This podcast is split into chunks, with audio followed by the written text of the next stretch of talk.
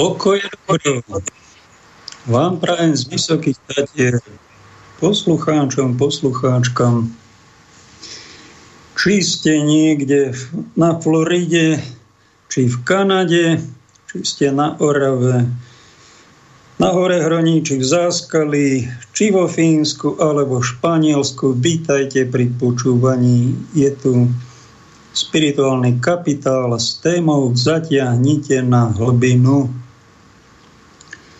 Vysoké Tatry sú zasnežené, predstavte si. Na veľkonočný pondelok nám tu zasnežilo a prikryl tu ako keby posledný tohto ročný sneh. Ešte ráno bolo, mal som mobile minus 3 stupne. Už na zajtra sú plusové teploty, snáď sa už lúči zima a prídu teplejšie dni. Aké je počasie vo vašom vnútri? Bodaj by aj tam sa rozjasnilo. My, ktorí máme dar vyučovať, vraj mám dar slova, mám dar vysvetľovať, ako apoštol Pavol, zasvedcovať vás do Božích tajomstiev. Svetý Peter ten ohlasoval vieru svetu a svätý Pavol objasňoval jej tajomstvá. Dali mi meno Pavel, vtedy je nás veľa Pavelov v Československu. Ja som rád tohto tomuto menu aj tomuto patrónovi, patrónovi všetkých evangelizátorov všetkých čias. A to L si tam vážim preto, nie, že to je len české, že nie som vol, ale L, ale Gabriel, Michael, Natanael, Izrael. Viete, čo tá koncovka L znamená? Je to Elohim, je to niečo božské. Ani nie je to, že my sme bohovia, ale že máme úctu k Bohu. Tak vítajte aj v klube Pavel. Paulus je po latinsky malý, skromný, bodaj by som nebol namyslený, rozdrapený pri tom vyučovaní, ale takýto Pavlovský bodaj by to bolo úcte Bohu. Modlím sa pred každou reláciou. Pane, nie mňa, ale svoje meno osláv aj týmto vysielaním. A keď si mi dal dar mnohé veci pochopiť, vraj aj o tom poriadne to ľuďom vysvetliť, bodaj by to bola pravda a bodaj by aj vám dar, dal duch Boží dar pochopiť a objasniť mnohé veci vo svojom vnútri, vo vašich chrámoch, bodaj by sa vám tam viac rozjasnilo. Pretože ak budeme veľa vecí, alebo viac vecí života hlbšie trochu chápať, budeme mať pre ľudí viac porozumenie, viac tolerancie, viac pochopenia navzájom a ten život tu bude krajší. Keď bude poznanie povrchné, tak sú tu potom medzi nami škriepky, hádky a keď sa to nerieši dlho, tak aj vojny. To je preto, lebo máme zlý duch nám ochromil naše poznanie, umlčal všetkých tých učiteľov, evangelizátorov, ktorí by nám mali e, vysvetľovať aj hĺbky našej kresťanskej viery. Sú medzi vami aj hĺbkofilovia, Vítajte, vítajte doma, vítajte v inteligentnej spirituálnej spoločnosti. A sú medzi nami aj povrchofilovia. Tých je väčšina, valcujú nás, tých plný mainstream, sú v úradoch, my sme tak pomimo, až na nejaké výnimky. Preto ten svet vyzerá v takom, ako to vyzerá, pretože tí, ktorí milujú povrch, povrchofilovia, pre nich je nie pán Boh najdôležitejší. Ten je úplne tam, kde si v kúte. Aj keď sú veriaci Boha, oni ho za toho najdôležitejšieho nepovažujú. Po, pre povrchofila je to najdôležitejšia vrchnosť. Vrchnosť a plniť rozkazy tej vrchnosti. Áno, to je, to je ich Boh. Povrch a vrchnosť. A potom nasleduje povrchnosť a povrchofilovia. Ak náhodou ste niektorí z vás zavítali do alternatívy, vítajte aj do tejto relácie, vítajte zvlášť. Mám tu čest sa vám trocha prihovoriť a snáď vám troška nakvapkať do očí niečo hlbšie, aby som vás z tejto zabíjackej choroby, ktorá sa volá povrch, povrchofília, to je zabíjacká choroba, oveľa zabíjackejšia ako najsilnejšie rakoviny pre telo. Je povrchofília pre dušu. Si zapamätajte, ťažký infantilizmus, ktorý sa nám vyskytuje prevažne vážne aj u väčšiny kresťanov na tomto území. To sú povrchofilové, tu sú všetci za kresťanstvo, hej, ale väčšina je za povrcho, povrchové kresťanstvo a to je naša tragédia. Tak dnes si o tom niečo povieme, skúsime sa z tejto biedy dostať, vyliečiť. Ak vám k tomu napomôže niečo, tieto moje slova, tak to určite nebudem ja, čo vás vylieči, ale duch Boží, ktorý sa občas aj cez toho najposlednejšieho člena v cirkevnom spoločenstve môže ozvať a môže vás poučiť všetkých tých, ktorí ste hore na tých trónoch, máte všelijaké funkcie, máte majetky, máte krásu a máte neviem čo všetko. A pritom ak ste na povrchu tak ste iba na Tatrách, ste síce na Tatrách, na tých štítoch, ste najvyšší, najvyššie postavení, ale ste trpaslíci a tie Tatry vám k tomu nepomôžu, k tomu vášmu trpasličiemu vzrastu duchovnému, ani tie vaše funkcie, ak vaša najväčšia láska je povrchofília. Sme takí troška hlbší, sme takí povrchnejší a niečo aj medzi tým tak sa tuším delíme aj ako ľudstvo. Je nás tu vyše 7 miliard a sme dve pohľavia. Jedni sú muži a ďalšie pohľavie je ženy. Teraz nám moderná doba a povrchovilovia aj v OSN, OSN chcú nabulikať že je 77 pohlaví a už sa rokuje o tom, že bude 88 pohlaví na budúci rok, pretože čo si o tom má normálny človek mysleť? No tak povrchovil, povrchofil povie, áno, áno, to je moderná veda, to treba rešpektovať. No tak si to rešpektujete, tak sa takto opájate týmto povrchom. Tak jeden z hĺbkofilov vám povie, sú dve pohlavia základné a tretie také bočné, taký bočáčik. Viac pohlaví není. Tretie pohlavie, to čo, čo ste to povedal? Pán dekán Bystrici, keď som mu to spomínal, tak ma napomenul, dosť ako Pavel myslel. Čo aké tretie pohlavie? Existuje tretie pohlavie. Tam patria všetkých tých 666 kadejakých uchylvákov, uchylných pohlaví, to je tretie pohlavie a treba ich nazvať, že to, to oni majú pohlavie nevyjasnené. To je presný, presná diagnóza buď ženy alebo muža. Niekto je v mužskom tele a cíti sa ako žena. Alebo naopak, je v ženskom tele a cíti sa ako muž. Niekto sa cíti ako poliamorik,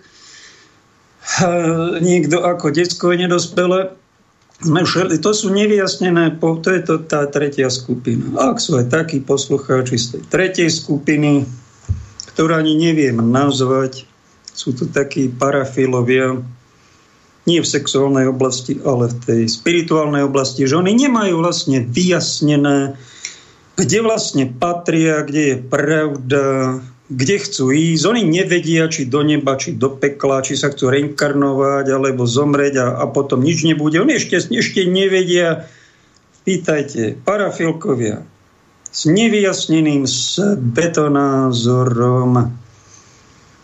Treba vás osloviť, treba vás liečiť, aby ste si zapli túto reláciu.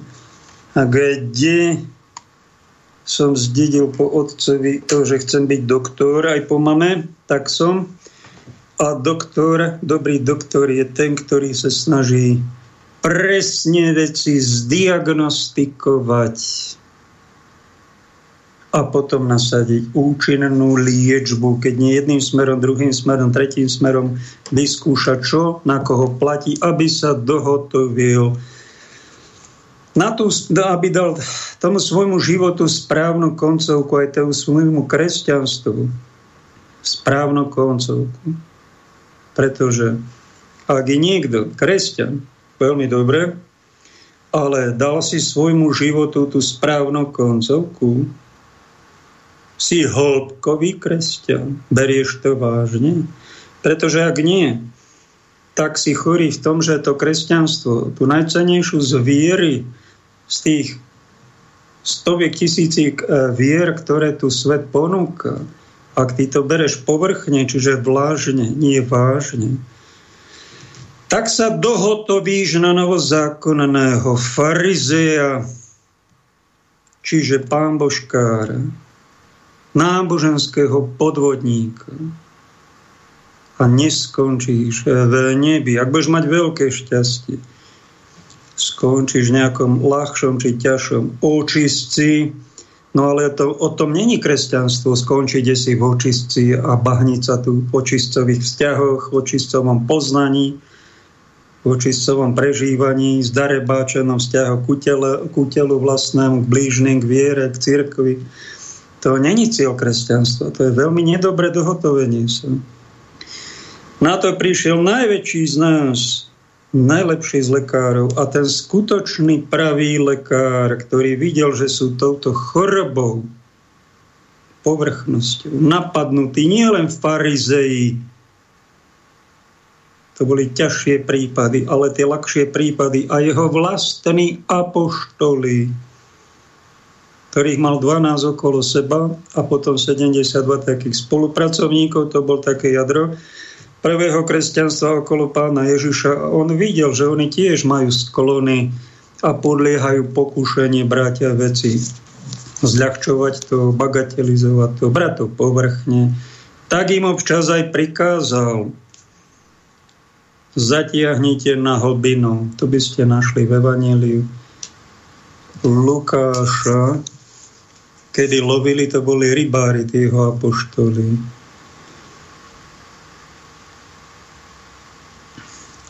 A občas chodili loviť ryby a jednu noc nič neulovili, tak im povedal, zatiahnite na hlbinu. A to má, my, jeho učeníci, cítime, že Ježiš nám prikázal troška hľadať hlbšie súvislosti, ísť do hlbšieho pohľadu aj na život, aj na svoju vieru. Pretože keď nám ryby utekajú, čiže ostatní veriaci, nemajú záujem o naše siete, naše loďky, naše kresťanstvo, naše kostoly. Je to preto, lebo my nebudíme rešpekt. Oni nám neveria. Ani nášmu kresťanstvu ani toho Ježiša, čo my ohlasujeme. Oni za pravého Ježiša by aj boli, ale toho takého nejakého spovrchofiloveného, toho oni nechcú. Preto utekajú. Preto je nezáujem o nás, o církev, o kniažstvo, o naše hlásanie Evanília. Pretože tam niečo cítia, že tam niečo nehrá, ako jedna pani povedala v kostole za socializmu. Je to všetko pekné, ako v nebíčku, ale niečo tu nehrá. Niečo tu není ono. No a čo to je? Nevedela to pomenovať.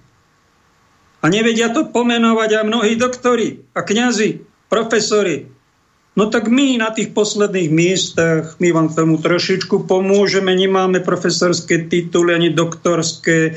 My sme takí chudáčikovia na tom poslednom mieste v cirkvi. No ale môžeme tak ešte Svetej cirkvi a vám napomôcť k tomu, čo vy nemáte jasné, vám to troška vyjasniť, prečo to tu není ono.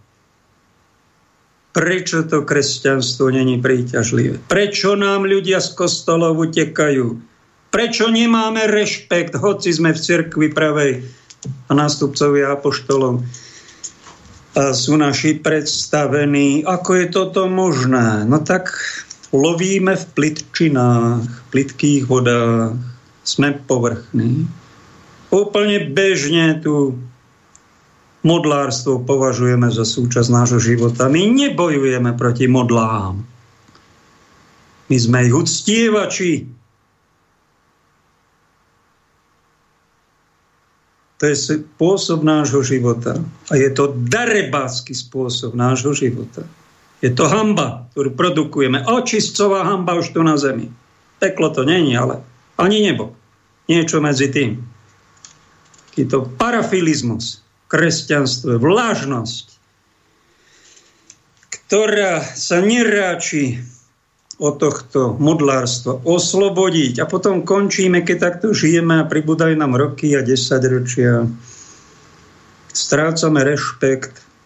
Navonok máme dôstojnosť, ale vnútri, keď tam nakúknete do toho nášho vnútra, tak tam je bieda. Bieda. A keď už budeme do dôchodku a keď si takto prežijeme celý životík, a budeme robiť také, také povrchné pokáníčko a budeme mať ďalšie omšičky a pôjdeme si dať nejaký očenášik na púťku, poďme nejakú a poďme, a dáme aj krížikovú cestičku, zíráme a modlitbičku a poďme sa a, a našu rodinovočku poďme uctievať a tam okiadzať, áno, to, áno, to, áno, nech tam ženy rozkazujú, hoci sme v kresťanských rodinách, chlapi, nech nám ženy rozkazujú, no tak my čo, my sme čo, dochľačikovia, či čo sme? My sme kresťania kresťanskej rodine má rozkazovať muž, ktorý uctieva Boha a všetci ostatní si ho majú vážiť za to. Keď to není, no tak je tá modlička, rodinvočky. A ženičky s nami zatočia, tak nám treba aj naše firmičky si hladkáme a poďme potom do nebíčka, snáď sa vyhneme nejakému peklíčku. No a keď takto si my žijeme, však je to trápne, takýto infantilovia skončíme. To len ukazujeme, že my sme sa dobre nedohotovili na Božích bratov a sestry, na Božie deti, ale skončili sme ako trápni infantilovia, ktorí celý život robili seba oslavu a kariéru. A keď bol nejaký problém, keď nám vyčínili nejakí čerti a Herodesy, my sme šušali. To je znakom týchto povrchofilov, ktorí sa naučili na slovo poslúchať, nie Boha, ten je úplne vedľajší v ich živote, ale svojho predstaveného, Áno, štátnu správu, štátnu správu, tu treba poslúchať, ale úplne slova teraz pána Mikasa, áno, toho na slovo poslúchajme. A keď ten povie, že budeme respirátor ešte aj truhle musieť, aj, aj, aj neboštík musí mať respirátor truhle, to všetci musíme posluchnúť, pretože to povedala štátna autorita. Ale to, že je to trapné, že ten pán Mika z polovicu ľudí, kresťanov, katolíkov, a ostatných statočných ľudí vyhodil z kostola za to, že poslúchajú svetého pápeža Jana Pavla II. odmietajú vakcínu poškvrnenú s potratenými deťmi. Za toto by mal byť tento pán. Náš hlavný hygienik mu pohrozená exkomunikácia. To vám hovorí ten posledný služobník na poslednom mieste. Takýto pán Mikas, prepáčte, ako som mu mám rád, ale ale ako hlavného hygienika, ktorý nivoči vieru na Slovensku devastuje liturgiu, pošliapáva odkaz svätého pápeža. A vy všetci mlčíte a blbnete z toho mlčania a z torakého iného mlčania, tak ja vás tu čo? Nenávidím? Nie, ja vás mám rád. Ja to snažím sa to láskavo, možno troška prísnejšie. Diagnostikovať. To je začiatok vašej spásy.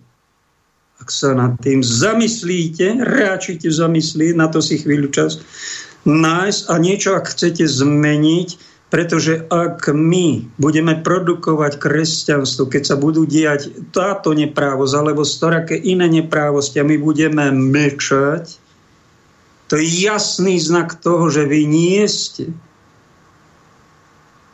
normálni kristovci, Vy máte nevyjasnené kresťanský svetonázor, vy ste niečo medzi mužom a ženou, máte nevyjasnené parafilné pohlavie a takto przníte sami seba a przníte všetkých, čo sa na vás pozerajú vo vašich úradoch či kostoloch. Toto ponúkate ako vzor. Sami blbnete a pomáhate blbnúť celému národu väčšine populácie. A tomuto sa treba v živote vyhnúť. Upozorňujem vás na to. Pretože títo povrchofilovia ničia, robia samovraždu sami na sebe a ponúkajú to aj ostatným, aby aj oni blbli duchovne. Aby aj oni mlčali. Všetci mlčte a poslúchajte na slovo nejakého Führera, nejakého ústredného tajomníka komunistickej strany Československa či Sovietskeho zväzu alebo hlavného hygienika. To je preto, že pre povrchofila je toto to najdôležitejšie. A keď je nejaký vojnový konflikt a nejaký tvoj šéf vo vojnovom oddiele ti dá strieľať na civilné obyvateľstvo a deti a ty to posluchneš, tak to je tvoja osobná tragédia, milý vojak.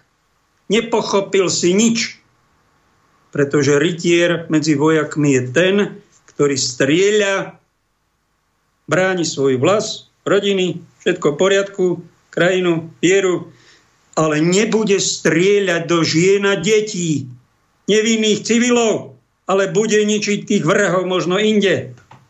Tam zacieli svoju pušku, svoju boje. A ak ti to nejaký zdementnený veliteľ prikáže, tvoja svetá povinnosť ako Kristovca je nebudem odmietnúť poslušnosť. Nebudem poslúchať takéto rozkazy, ktoré ubližujú nevinným, ktoré ubližujú svetej viere. Nebudem poslúchať. A prečo neposlúchaš? pretože som kresťan, kristovec. Svetý Peter, prvý pápež, mi povedal, Boha treba poslúchať viac ako ľudí. Poslúchať treba. Ale Božie slovo Boha nie nejakých povrchofilov nado mnou. Pretože to je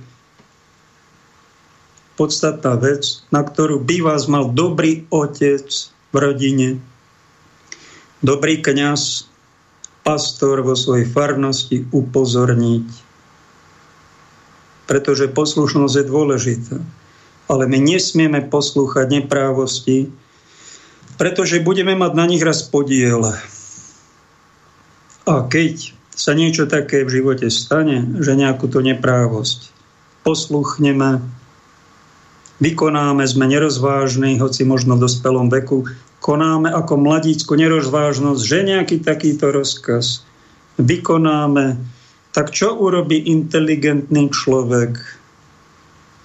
Ten, ktorý je na hlbine, no tak povie slovo, prepáčte mi to. Zmýlil som sa, urobil som chybu. A keď som urobil hriech súkromí, nech sa páči, tak si to rieš súkromí vo svetej spovedi. Keď v rodine sa stal hriech, tak si udobrite sa v rodine a, a kniazovi to povedz na spovedi. Nech sa, ale keď ty urobíš hriech vedome, teda nevedome a stane sa to v spoločnosti, tak si povinný ako hĺbkofil sa ospravedlniť celej spoločnosti. Čo sa stalo v histórii? Pred 80 rokmi prišiel rozkaz zo štátnej správy slovenského štátu, kde bol prezidentom Joško Tiso, katolícky kňaz, inak statočný človek, ktorý ubil mnoho dobrého pre slovenský národ. Ale tento rozkaz pochádzal z dielne Hitlera, ktorý mu našepkal pravdepodobne sám či Lucifer alebo Satana, to ja neviem, ale to bolo zo zlého ducha. Židov ideme vraždiť. A urobíme to tak, e, že ich dajú do vagónov, dáme im koncentračné tábory, nabulikáme, že idú do pracovných táborov a keď vystúpia z vlaku, tak ich tam pošleme do plynových komôr a pohádžame ich do plynových pecí. Toto bol koniec druhej svetovej vojny. U nás takýchto transportov odišlo tuším 71. nedávno 25. marca z Popradu tisíc dievčat židovských odišlo takto. A bolo do toho zapletená ani nie katolícka církev, pretože pápež Pius XI včas varoval aj pred nacizmom, aj pred rasovou rozdrapenosťou, aj pred koncentračnými tábormi. Len nie každý chcel pápeža vtedy počúvať. Pia 11. aj ho encykliku Mit Brennender Sorge. Tak prišiel takýto rozkaz Vláda nášho prvého slovenského štátu spolupracovala na tom, že tí Židia sa vyviezli nie do koncentrákov, do pracovných táborov, taká bola oficiálna verzia, ale hĺbka, hĺbková pravda bola taká, že ich tam vraždili. A to, na to upozornil biskup Jan Vojtašák, najmladší medzi biskupmi, ktorý bol člen štátnej rady. Vedľa Šania Macha sedel a vedľa pána prezidenta a ten na to upozornil ako prvý oni tam nejdú do pracovných táborov. Oni idú na smrť. Zastavte tie transporty. Patrich transportov odišlo a potom sa to zastavilo na základe svedectva tohto biskupa Spišského, najmladšieho. Ale čo bolo treba urobiť, pán prezident Tiso, aj všetci Tisofilovia, mali ste ešte dva roky po ukončení druhej svetovej vojny možnosť povedať Slováci, prepáčte.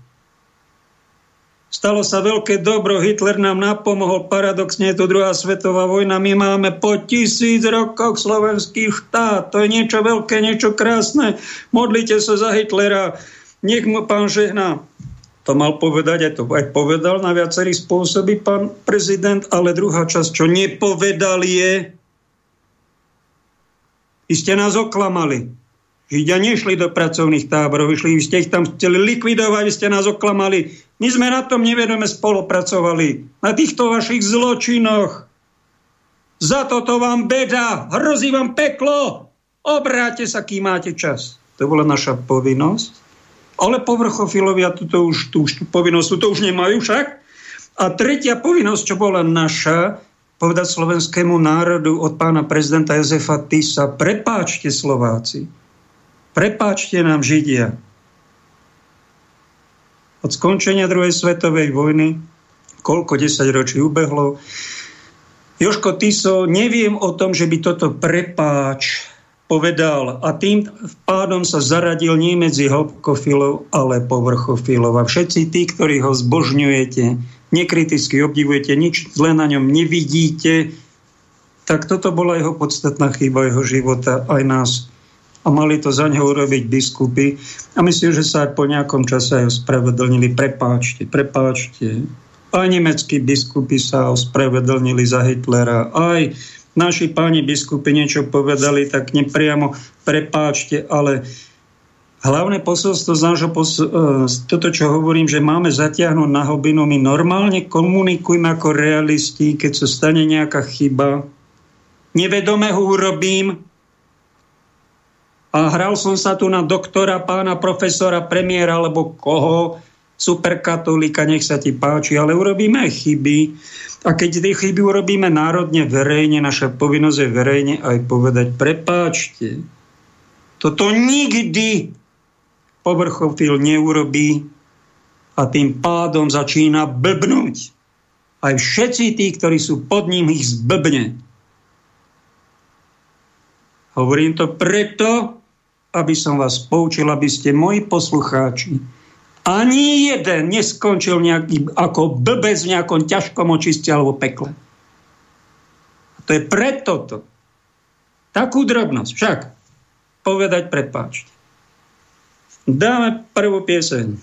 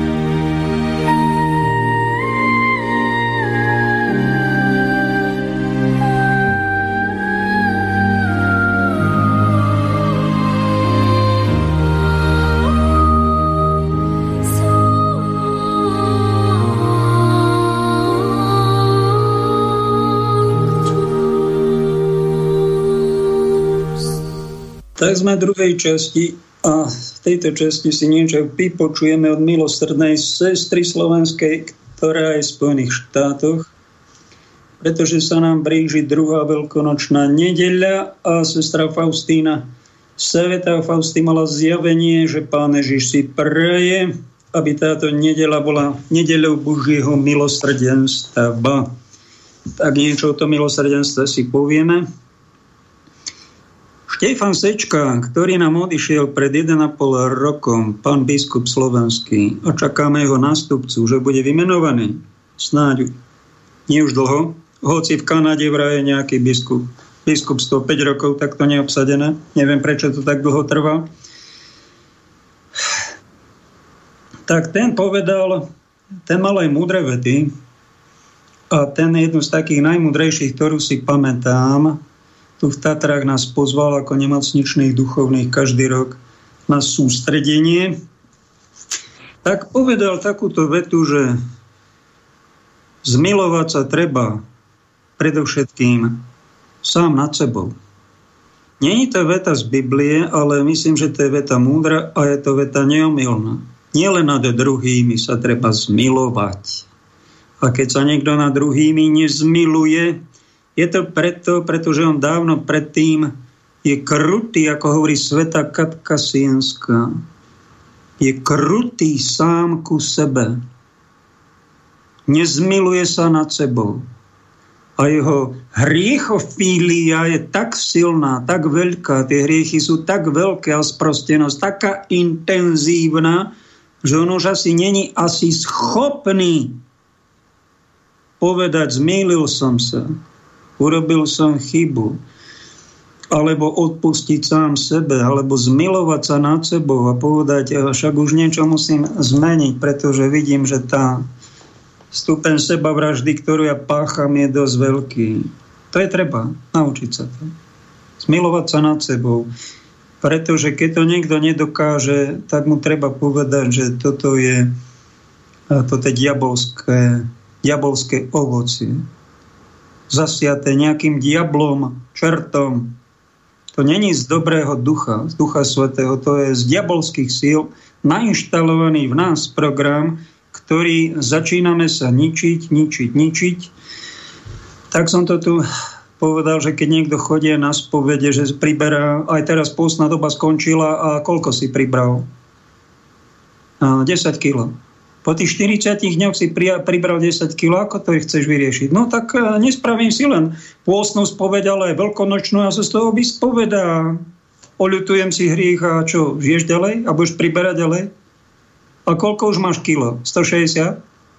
A to chceš takto pokračovať do 200, 250, až kým nepraskneš? Som mal 99 kg raz v živote, som stal na váhu a som myslel, že prasknem, taký pocit si pamätám, ale v tom momente som sa znenávidel. Nie svoje telo, ale to svoje prežieranie sa, to svoje darebáctvo.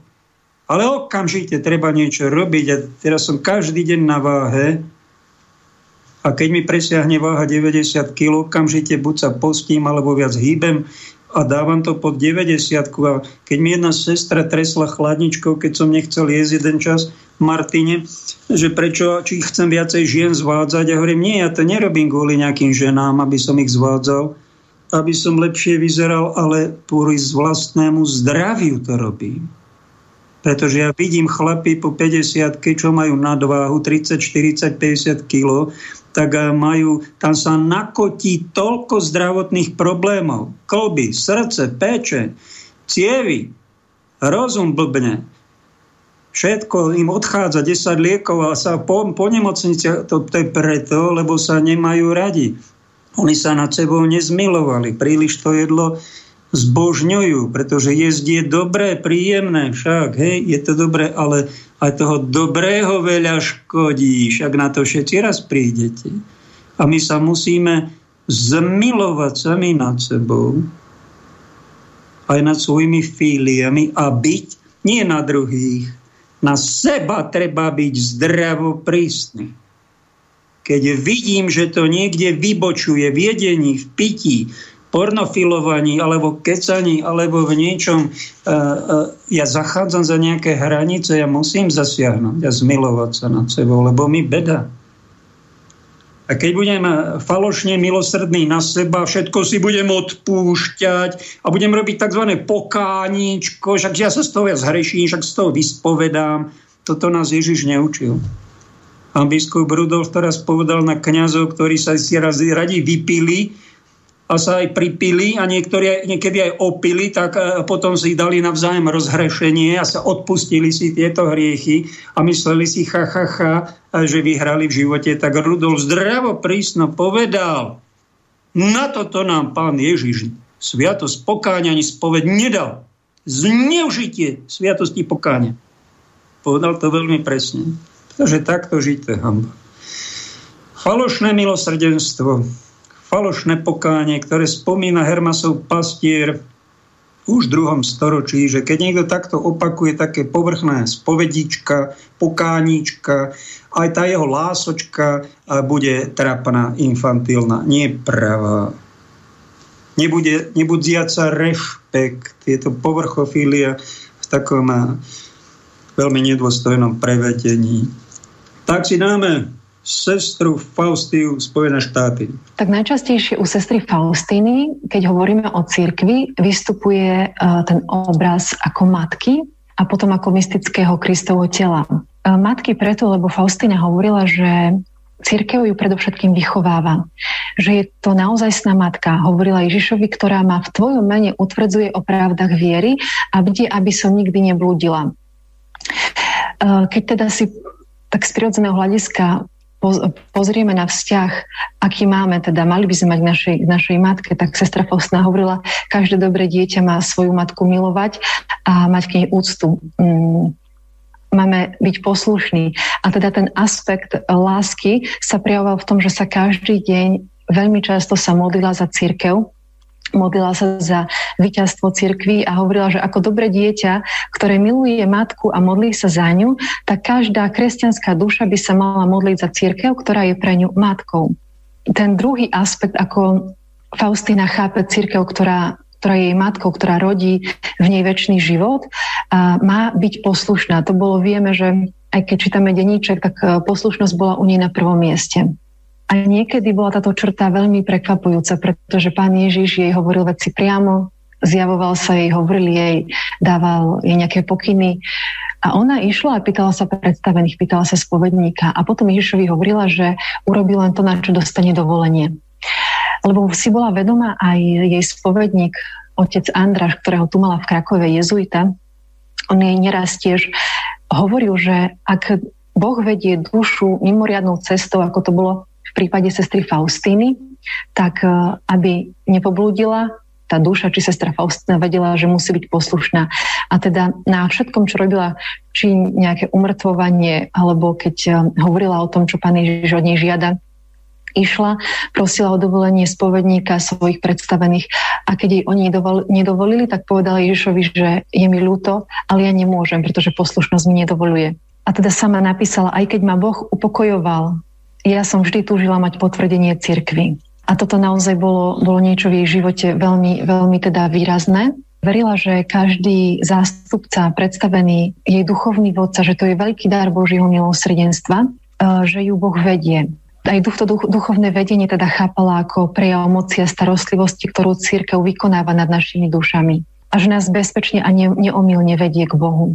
E, vidíme teda, že Faustina bola podriadená do samého konca. Aj vtedy, keď sa zdalo, že, že ten ľudský faktor zatemňuje Božie pôsobenie alebo ho spomaluje.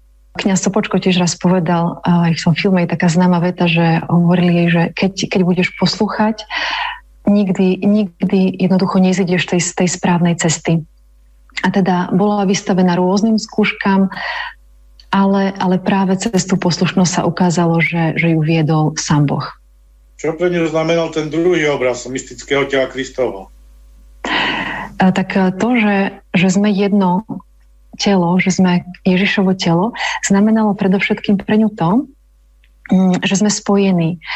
Hovorila, že všetci tvoríme v Ježišovi jedno telo a že na každého kresťana sa pozera ako na živý Kristov úd.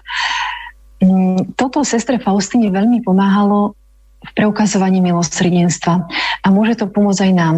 Keď e, naozaj nehľadím na iných, že sú moji protivníci, e, že musím teda ja byť lepší, ale práve naopak vnímam všetkých pokrstených ako jedno Ježišovo telo, že sme, každý má iné poslanie, ako hovorí svätý Pavol, všetci sme si údy. Ona toto veľmi um, žila a hovorila, vždy sa snažím v každej sestre, v každom človeku pokrstenom vidieť samého Ježiša. A to bolo jej zdrojom, ale aj silou, keď, ako už teda tiež som hovorila, že nie vždy bolo pre ňu ľahké preukázať milosrdenstvo alebo odpustiť. Ďalej tiež hovorila, že veľmi túži po spáse duší, že sa ju dotýkajú všetky prenasledovania tvojich veriacich, Pane. A bolí ma pád každej duše. Toto bolo tiež nádherná taká empatia u sestry Faustiny, keď videla, že niekto uh, padá, že niekto trpí, tak nebola škodoradostná, že ja som svetejšia, ale práve naopak, že naozaj aj fyzicky hovorila, že ju boli každé utrpenie môjho blížneho a zvlášť každý pád a zvlášť do hriechu. A z druhej strany, e, keď sa pozerala na svoj život, na to, ako ona spolupracuje s Božou milosťou, tak e, vyznávala, a to často máme v dejničku, kedy ona hovorí, že najviac bude užitočná cirkvi tak, keď sa bude usilovať o svoju osobnú svetosť. Nie veľkými dielami, ale práve tým, že bude pracovať na sebe, na svojom zjednotení úzkom s, s Bohom. Písala, od môjho malého skutku vykonaného zbošteným spôsobom závisí sláva cirkvy a napredovanie nejednej duše. Hej, že e, každý skutok milosrdenstva je vtedy autentickým skutkom milosrdenstva, keď je vykonaný z lásky k Ježišovi. Toto naše milosrdenstvo sa líši od milosrdenstva, ktoré m, preukazujú aj neveriaci ľudia, ale m, kresťanský skutok milosrdenstva je práve musí mať, má mať tento úmysel, že ja niečo robím z lásky k Bohu. A ona si ešte išla ďalej, bola vedomá, že ak je to naozaj dobrý skutok z lásky k Bohu, je vykonaný s láskou, tak od malého skutku môže závislieť sláva cirkvi a napredovanie nejednej duše, aj tých, ktorých nepoznala. Teda bola si vedomá, že v cirkvi je táto zásada spojených nádob svetosť alebo poklesky jednotlivých duší sa odrážajú v celej cirkvi, že není jedno, že ja niekde som, možno nikto ma nevidí a, a že nemám vplyv na iných, práve že veľmi veľký. A toto je niečo, si myslím, čo aj nám môže byť takým veľkým vzorom v tomto sestra Faustina príkladom, ale práve aj uvedomenia si toho, akú v cirkvi máme navzájom za seba zodpovednosť. A Faustína no umiera, keď má 33 rokov a ona od svojej mladosti, od začiatku svojho reholného života si bola vedomá tejto veľkej zodpovednosti. Ona si bola vedomá, že je zodpovedná za svoje spolusestry. Že to, že e, vidí nejaký slabosť, nejaký hriech, najprv hľadila na seba, či je dobrým príkladom, či je dobrým vzorom, či sa dostatočne modlí a obetuje tiež za svoje spolusestry to som sa práve chcel opýtať, že čo vlastne fyzicky to pre ňu znamenalo v praxi. Ja ešte medzi tým taký, takú krátku súku, lebo uh, my sme už viackrát hovorili o sestre Fastina, ona, ona je vlastne veľká mystička uh, minulého storočia, 20. storočia, lebo sme v 21. storočí. A mňa to tak stále tak pozitívne zarazí, hej, že Pán Ježiš hovorí, pán Ježiš jej povedal, pán Ježiš toto, že to je také úplne super. Že, a ona to tak stále spisuje a tá poslušnosť tam je naozaj tak viditeľná, ako ste hovorili. Čiže ešte raz opakujem, že čo to teda znamenalo pre ňu v praxi? Hej? Tak v praxi to na prvom mieste znamenalo ducha a poštovskej horlivosti, ktorá sa prijavila práve modlitbou. Každý deň, keď skladala väčšie sľuby, e, či už keď sa pripravila na svoju smrť, ona vždy prvý tak jej úmysel bol za církev, za svätého Otca Často sa modlila za kňazov. Vieme, že aj Ježiš je povedal, že zverujem do tvojej opatery dve perly vzácne môjmu srdcu. Duše kňazov, reholní, reholníkov. Uh, sila, to, aký budú, záleží aj od teba, od tvojho napredovania, od tvojej svetosti. Čiže tá jej v praxi to bolo práve to, že každý deň uvedomenia si toho, že církev to nie sú oni, to nie sú, to nie je svätý otec, biskupy, kniazy, ale to je každý z nás, každý veriaci, každý pokrstený a navzájom sme za seba zodpovední. A Faustina ide tak ďaleko, že hovorí, cítim, ako by som bola zodpovedná za všetky duše. Teda uh, ona si dávala aj pozor, ako na každodenné uh, správanie, ako sa pozrie na iných, ako jednoducho bude reagovať, pretože vedela, že môže naozaj niekoho povzbudiť, môže niekoho zraniť, môže byť niekoho, pre niekoho pohor, pohoršením. Čiže práve tá osobná práca na sebe, a to každý deň. Na záver si povedzme, keďže každý z nás má v Božom pláne nejakú konkrétnu úlohu, ako tú svoju úlohu vnímala sestra Faustína? Tak sestra Faustina v cirkvi eh, hovorila, že jej poslaním, ktoré jej sám Ježiš zveril, je práve hlásať Božie milosrdenstvo. Eh, vedela, že Ježiš ju na toto povolal, na toto si ju vyvolil, aby bola tou, ktorá pripomenie svetu pravdu o tom, že on je Boh, ktorý je dobrý, ktorý je milosrdný. V celom tom posolstve môžeme povedať, že je taká skupina duši, ktorá je privilegovaná a sú to práve, ako hovoril Ježiš, Faustíne, najväčší hriešnici.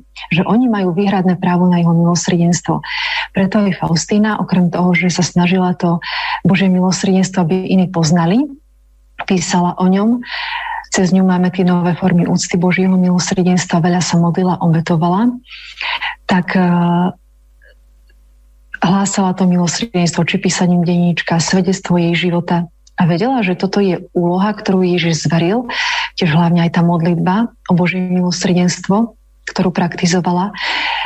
Mm, vedela, že to je jej úloha nielen tu na zemi, teda keď ona žila, ale že to je jej úloha až do konca sveta. A zvlášť, to je také zaujímavé, hovorila ešte keď e, ju pán Ježiš, že keď ju vezme k sebe, keď už bude v nebi, bude mať ešte väčšiu e, možnosť konať, robiť dobro vyprosovať to milosrdenstvo a dávať ho poznať.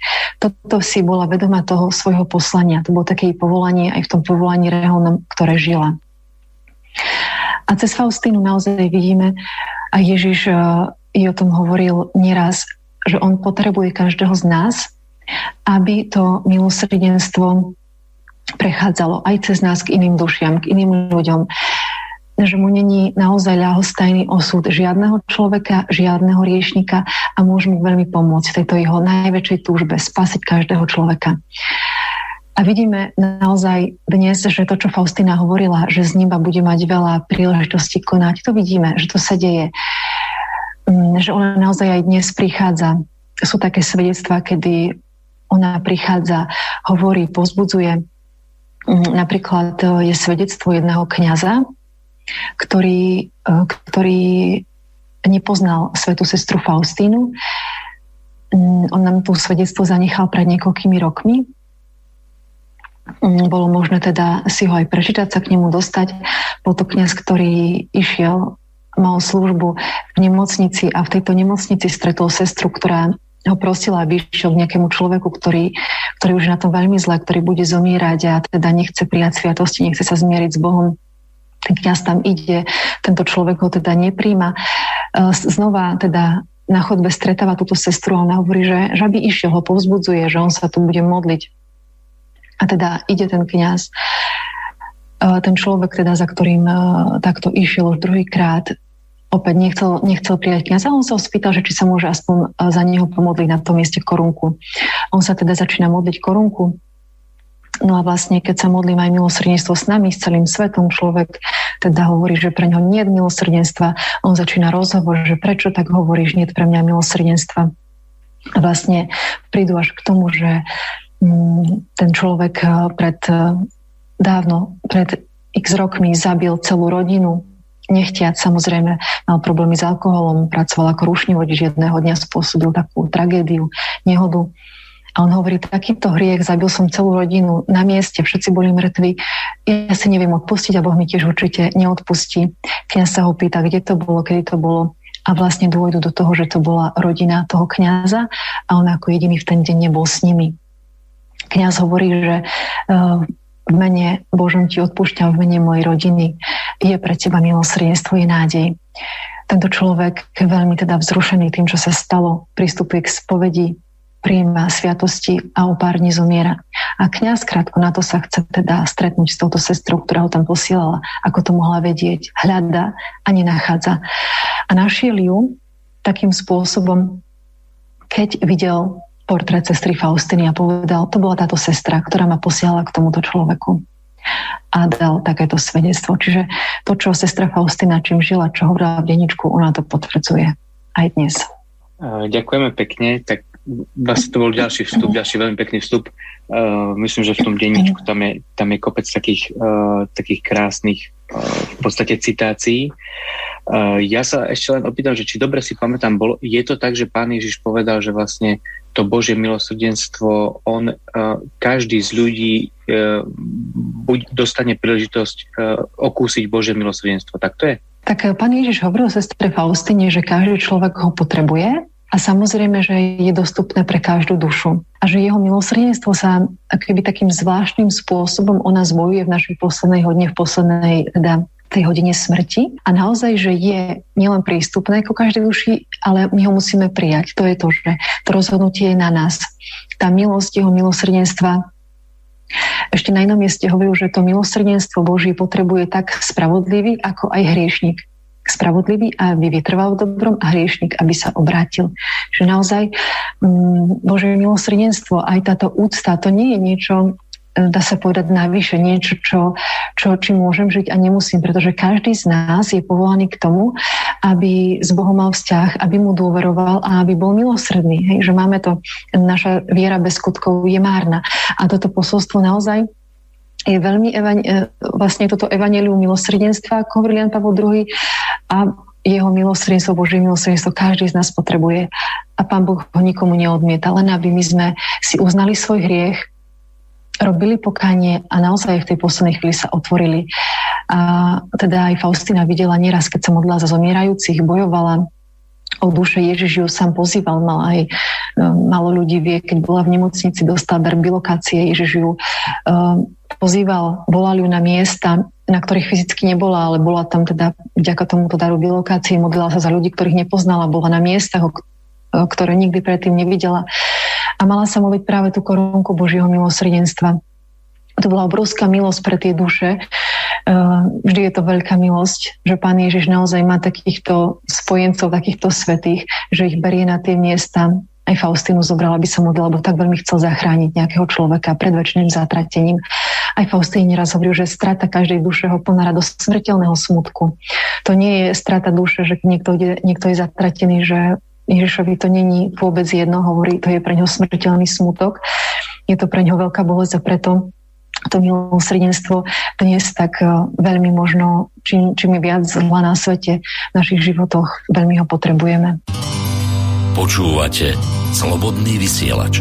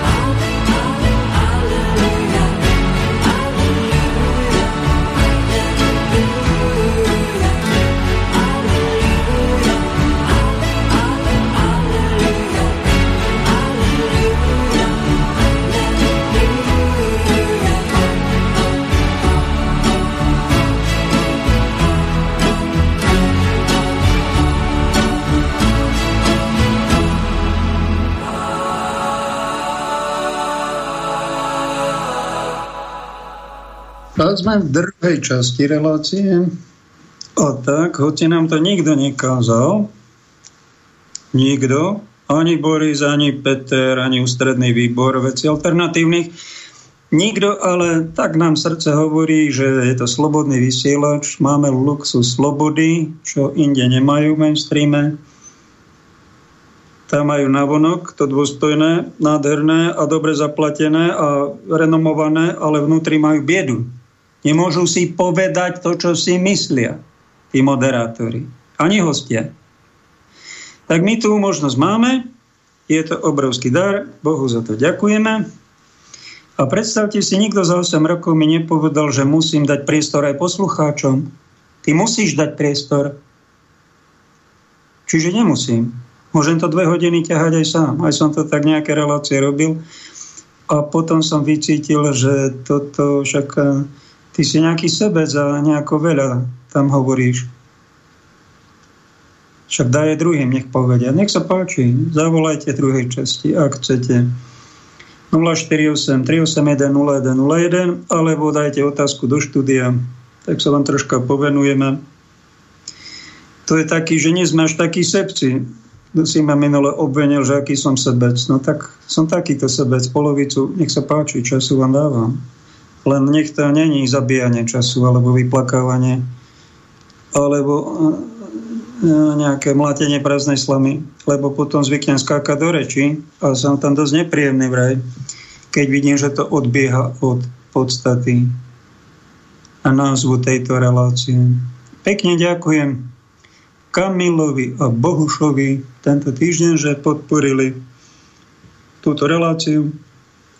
Naťukali si umene žiť.eu, je tam číslo účtu, okrem mnohých textov, ktoré tam máte k tejto relácii. Môžete si ich e, poštudovať, ak chcete. Všeličo nejakých tisíc strán som v živote aj napísal. Jedna pani psychologička mi povedala na dielo Kristoterapie, no ale Pavel, to pozor na otravu múdrosťou E, tomu dielu. Jo, to som tam zabudol dopísať, tak by som to mal. Niekedy, keď aj tých rečí veľa, sú príliš múdre, príliš hlboké, môže to aj byť nepríjemné. To si uvedomujem a keď náhodou vám je napríklad dlhé tieto dve hodiny, však to sa dá vyriešiť veľmi jednoducho. Vypneš si to bodka. A keď sa chceš chichotať, tak si zapni mistra Bína, tak sa chichoc, nech sa ti páči. Ty si není slobodný, ty to musíš počúvať a trpieť pri tom. Tí, ktorí nás podporujú, sú takí hĺbkofilovia. Ďakujeme im za to. Nie len títo dvaja Kamel Bohuš, ale aj ostatní, ktorí ma v priebehu posledných rokov podporujú. Takže 4 roky som nemal túto podporu a robil som to zdarma až na nejaké výnimky, až na nejaké výnimočné dary a robil som povolanie šoféra, rozvážal som chleba po Bystrici, vyše roka som robil recepčného nočného v jednom hoteli, alebo skúšal som poisťovni, alebo som nejakého osobného asistenta robil. Robil, zarábal, ale mal som taký pocit, že beriem prácu niekomu inému a robil som to iba preto, aby som prežil. Ďaká aj za tú pomoc a vďaka Pane za tú skúsenosť, aj za toho umývača riadu. A vďaka ti aj za tú skúsenosť eh, zúfalstva na úradoch práce. Ďaká ti aj za to, že som bol istý čas nezamestnaný, aby som pocítil, čo zažívajú desiatky tisíc nezamestnaných. Ďakujem ti, lebo ja som to predtým nepoznal. Potom sa do takej situácie človek nevie ani vžiť.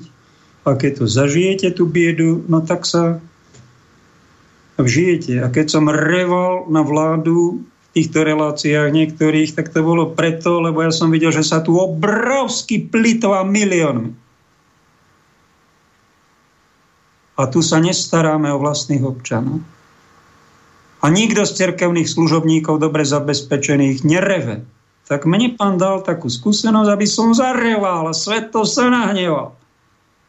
Všimnite si týchto povrchov filov v kresťanstve, ktorí vyznávajú kapitalistické paceminteris, dobre s každým, nielen s Gatesom, Sorošom a Švábom, ale s diablom, aby sme mali svatý pokoj, budeme ticho, zalezme do kadibudky a tam vyťahneme bielu vlaječku a budeme zamávame občas veriacim tej kadibudke, že e, e, prímerie, s nikým nebojujeme, to je tragédia. Tragédia týchto moci pánov, ktorí sú na mieste apoštolov, na mieste biskupov, na mieste mali by burácať proti neprávostiam a oni to riešia tak, že oni mlčia. Oni tie neprávosti prikrývajú a zoberú si to na posledný súd, že budú na tých neprávostiach spolu zodpovední. Keď ich nepomenovali, všimnite si len cirkevných predstaviteľov za posledné dva roky. Koľko neprávostí tu bolo vypustených, až chrapunských neprávostí a pošliapanie ľudských práv, vrátanie cirkvy, a vrátanie prenasledovania poctivých kresťanov, katolíkov, ktorí neboli vôbec infekční. Im bol zakázaný vstup do kostola. Polovici kresťanov. A oni močia. My sa tu dusíme v dusítkach. Dva roky. Keď tu bol pápež, tak sa aj biskupy dali, aj pápež dal to dusítko preč. Ale není, není medzi nimi jedného, ktorý by povedal, pán Mikas, ale prestaňte s tým nanúcovaním týchto respirátorov. Prestaňte dusiť predavačov v štátnej správe tých ľudí. Však oni začnú blbnúť z toho. Kyslík im bude chýbať aj tých detí. Sa nehambíte. Kto chce, nech si daj plynovú masku. Ale nenanocujte to všetkým. Hrozné. Oni to nerobia. Však vy to všetci vidíte. To je církev, ktorá, to sú etatisti, ktorá poslúcha štátnu správu na slovo. A čo tým robí? No tým prikrýva kopu tých neprávostí. A keď my strácame rešpekt pred vami ako nástupcami apoštolov, aj pred pápežom, tak to preto, pretože vidíme, že vy zatvárate kostoly úplne zbytočne. Obchody boli otvorené a nič sa nestalo. Ani kostoly, keby bolo otvorené, nič sa nestane. A keď my poslúchame týchto loterov a chrapúňov, čo sa vrhli na záverečnom útoku na ľudskú civilizáciu, vy ste ako keby ich spolupracovníci. Niečo podobné robili niektorí biskupy a kniazy za komunizmu a oni začali z toho mlčania spolupráce s komunistami bebnúť. Keď mi pán profesor Halík napísal, spamatujte sa, človeča, vždy vy nedoporučujete vakcinaci, ktorá nás ochráni před virem.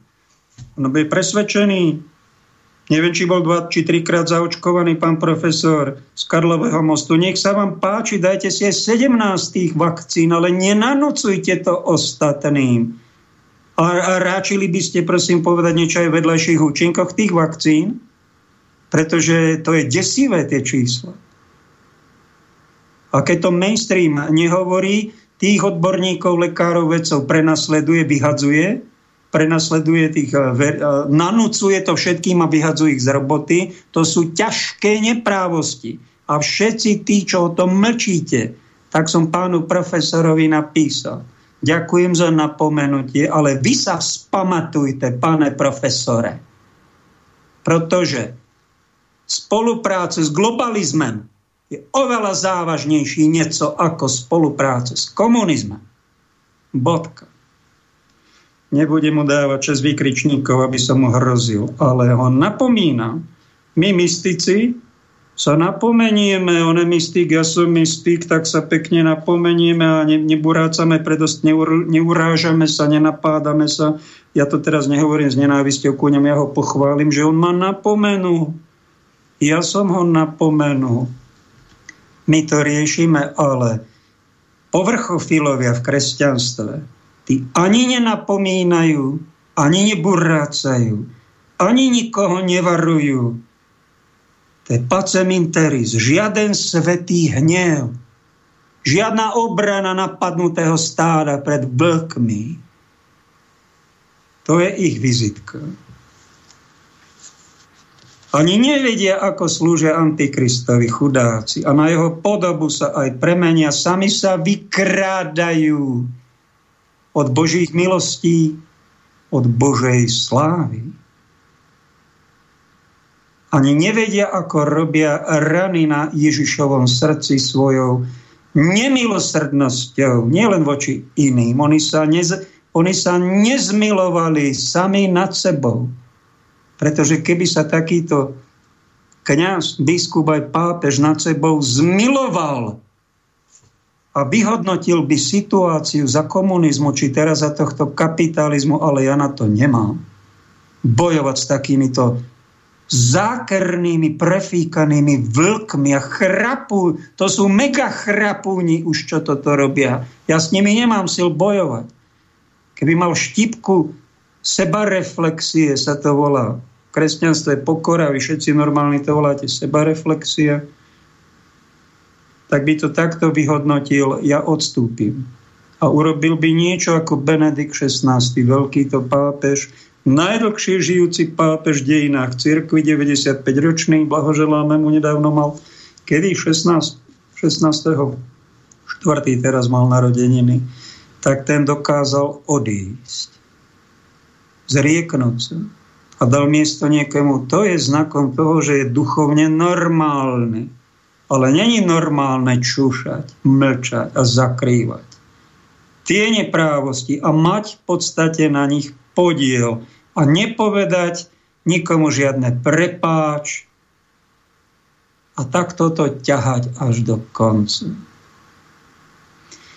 To není mocné povzbudenie.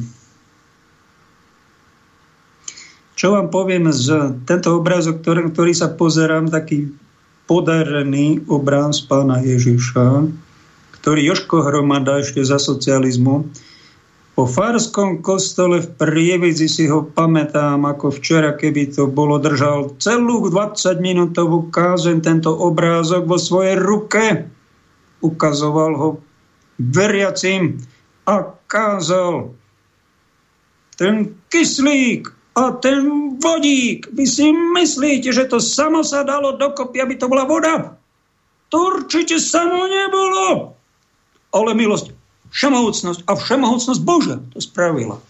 No ja som mal takýto vzor buracajúceho kazateľa v prívidzi pána dekana Joška Hromadu, ktorý mal aj takúto pozitívnu stránku. No ale som si tak všimol, ale však on nepovedal, že tento obraz je z turínskeho plátna, je to počítačová grafika. Není to pravá podoba Krista, ale to pekná umelecká podoba. No napríklad som si všimol, že on nekritizuje, ako tam 10 rokov bol, ani v jednej vete komunistickú stranu. A možno aj preto začal popíjať. Rudolf na jeho pohrebe povedal, bol to statočný verný kňaz, ale potom sa oddal alkoholu a troška si aj vypil a to už nebolo dobré. To nebolo dobré, ale on pil, on sa opíjal nielen alkoholom, ale mocou bol opitý mocou komunistickou. To bola príčina toho popíjania, oveľa závažnejšia. Alebo takú vec, čo som si všimol na tomto mojom prvom predstavenom cirkvi, že nepovedal ako celý rok, čo som chodil na Svete Omše ako mladík, študent gymnázia, každú nedeľu on nepovedal jednu kázeň o Páni Márii. Nejak hlbšie sa tomu nevenoval. No a keď katolícky kňaz nemiluje svetu pánu Máriu Ježišovú matku, to je oveľa väčšia tragédia ako služba komunizmu, globalizmu aj alkoholizmu dokopy. Tak by som to zhodnotil. Toto už nespomenul ako varovanie. Ja som mu to zabudol povedať, som bol ešte nevyprofilovaný, nezrelý mladý, mladík, ale dnes mi je to veľmi jasné, že takto dopadnúť, to radšej skončiť niekde ako slušný agnostik, ktorý bude mať kamarátov slušných ateistov. Na Turínskom plátne, ktoré, predstavte si, sa vystavuje dodnes v Turíne, keď som bol v roku 2000, kňaz Oňo sa podelil, nezištňa, dal mi nahrávku, to je krásne, že nedribluje len sám, ale dá nahrávku, ako basketbale.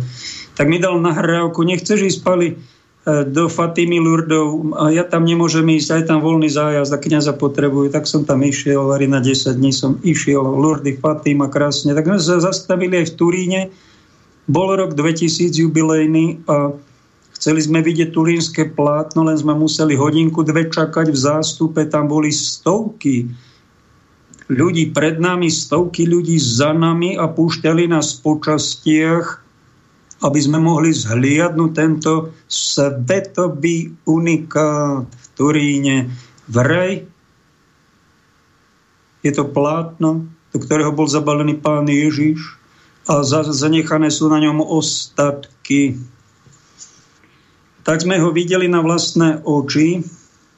A ja som si myslel do vtedajšom svojom živote, koľko som mal vtedy, 33 rokov, 34, som si myslel, že turínske platné relikvia je pravé, a je, to, je to zázrak a je to všetko jasné a žiadne pochybné, ja som to neriešil a keď som ho videl na vlastné oči, tak prišiel nejaký duch do mňa, či aniel strážny, či duch Boží alebo duch, e, no s iným duchom nerátam, tak som mal na 100% presvedčenie, že to plátno nie je pravé. Ale je to len nejaké napodobenie, nejaké umalocké dielo a niekto to tu vystavil a to, zvedel som sa toto z histórie tohto plátna.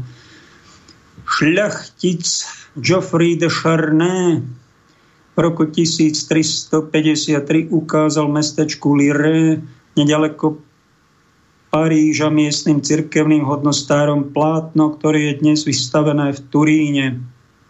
Odmietol im prezradiť, ako sa k nemu dostalo. Relikvia sa dostala do Chambray, kde ju 1532 poškodil požiar.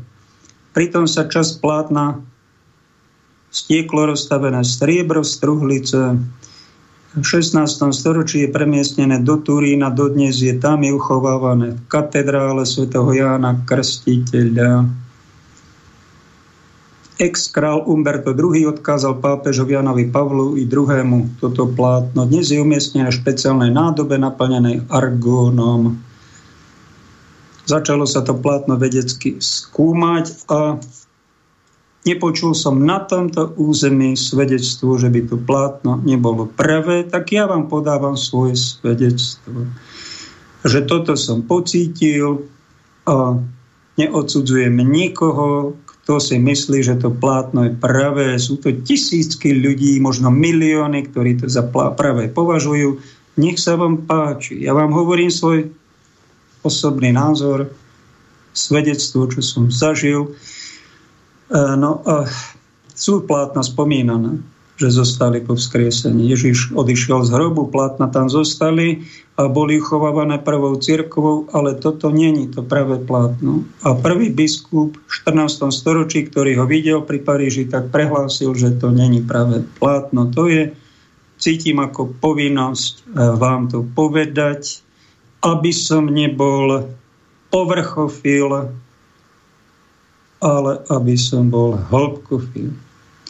No tak ale pán eh, moderátor, ako môžete takéto subjektívne názory eh, presadzovať a ohlasovať, čak vy neviete, že eh, to plátno tam aj pápeži sa pri ňom modlili a odporúčajú úctu k turínskému plátanu. Áno, áno, pán docent Bambulovič, ďakujem za napomenutie. To je môj subjektívny názor. Ja ho neprehlasujem za dogmu. Nenanúcujem ho. A nedopočul som sa, že by niekto sa obrátil pri tom plátne, že by sa tam nejaký zázrak stal, nejaký chorý zázračne, že by sa uzdravil. Všetci na to pozeráme z úctou a ja to považujem za umelecké dielo. To je moja úprimnosť. No keď sa mýlite, čo keď sa vy mýlite, fatálne zavádzate poslucháčovi tak prudko inteligentný medzi moderátormi a vy takéto subjektivistické názory vy môžete dezorientovať katolickú scénu a mnohých katolíkov, ktorí vás počúvajú. No, pán docent, ja to vyrieším prudko inteligentne Inteligentne by bolo počkať si na posledný súd, lebo to asi len to nie vedci, ale posledný súd rozhodne a povie, že to je pravé alebo nepravé a sa ospravedlniť. Z toho vyspovedať, že môj subjektívny názor je teda milný, ja sa, ale ja som prudko inteligentný, tak e, čo povedal, že pán biskup Sečka, že takýto múdry ako Rádio Pavel majú veľké problémy v cerkvi, máme s nimi Áno, to radšej nech sú niekde na okraji Ihoď, áno, áno, pán biskup, vy ste sa odvážil mi to povedať. Ja som nevedel, čo proti mne majú, to tak, aký problém, no tak, že viem odpovedať na každú otázku, no tak e, pravda neviem, poviem, povedať slovo neviem, to je tá pravda, to je tá prudká inteligencia. Druhá, prejavuje sa to aj tak, že sa viem aj dopredu ospravedlniť čo títo lotry, keď niečo spravia, oni sa idú vyspovedať, nejaké pokáničko si idú urobiť a idú na príjmanie, ale toho človeka, ktorý im kom, komu ublížili, on im prepáč nepovedia. A to je ich debilita, to je to blbnutie, to je to falošné pokánie a to tvorí nelásku a zbabelosť v našich cirkvách. Uvedomujete si to? A ak je niekto prudko inteligentný, tak sa dopredu ospravedlní však ak ja sa mýlim a mám subjektívny názor, ktorý je milný, ja sa dopredu ospravedlňujem, že ak sa mýlim, tak mi prepáčte. Toto robí normálny človek, podľa mňa. Ja sa neberiem až strašne vážne, ja sa nehrám na nadboha ani na pápeža, že všetko, čo povieme, neomilné, všetko, čo zažijem, je čistá svetá pravda. Všetci to musíte veriť, lebo nebudete spasení a natlačať to všetkým však to robí, e, to, to je ten to je, to je slabomyselnosť, choromyselnosť alebo debilná myselnosť. Vyberte si jedno z toho, možno všetko spolu. Normálny človek nerobí. A kde to má počiatky? Také, že my blbneme, som vám povedal v jednej časti, teraz vám poviem druhú časť, čo som zažil. V kostole, ktorý bol nový, tam potom v smetisku Banskej Bystrici po 300 rokoch urobili dva kostoly na Fončorde a pod Laviciach, tak v jednom tam som býval. Miesto smetiska tam bol krásny kostol, nadšení veriaci, japonské, japonská záhrada, jazierko, všetko sme tam mali, ešte aj girlandy, aj, e, čo sme tam mali, všetko bolo tip-top, ale vzťahy tam bola starina taká, že v starom zákone bola väčšia kultúra. A prejavovalo sa to napríklad takto, že pán vedúci, dôstojný pán, čo tam šéfoval, občas niečo aj neurobil správne, občas sa zachoval nie férovo, napríklad mu volá nejaký farník, ja som tu svetu omšu chcel, aby to Pavel odslúžil. Nie, nie, tá Pavel už nemôže slúžiť nedelnú svetu, a však rok tam slúžil. Prečo už teraz nemôže? No už teraz nemôže slúžiť a dáte mi číslo na toho Pavla? Jo, nemám číslo na toho Pavla. Tak ten farník bol zhrozený. Zaklamal mi, vyradil ma, nepovedal. A čo bol najstrašnejšie, takéto malé, to sú také prkotinky, malé klamstva. Nepovedal, keď sa na to prevalilo, nepovedal slovo prepáč. A tak som videl, že moja kresťanská povinnosť není mlčať, zatlkať a usmievať sa, ale ísť za ním a povedať mu do očí. Som mu raz večer povedal, som išiel zo služby v nemocnici, počúvaj, drahý pán kolega, ty nevieš povedať slovo prepáč, toto a toto si vyviedol. On zvesil hlavu a hambil sa. A bolo tam mŕtvolné ticho a zlá atmosféra medzi nami. Ja som prestal chodiť na bohoslužby, na modlitby, na obedy, začal som sa vyhýbať a počasie som zistil, že ho treba napomenúť podľa svätého písma medzi šiestimi očami, tak tam bol kolega, tak som ho napomenul. Nie láskavo, ale prísne, že toto, čo tu my žijeme, je pohoršenie, to neláska a je to hamba väčšia, ako keby tu holá žena po fare behla. A tresol som dverami. Čakal som, že sa to nejako ukludní, že sa dáme dokopy a že, si, že sa nejako... Situácia sa stupňovala, bolo to tak neznesiteľné, že jednoducho som musel napísať na biskupský úrad ako tretí bod povinnosť kresťana, katolíka, napomenúť ho predstavenému. Tak som napísal Rudolfovi list s názvom Nemý výkrik s opisom tejto veľmi škaredej situácie ťažké stariny, pohanské, bosorácké v kresťanskom novom postavenom kostole, ktorého som svetkom a je mi to strašne ľúto a ten vzduch sa tu nedá dýchať.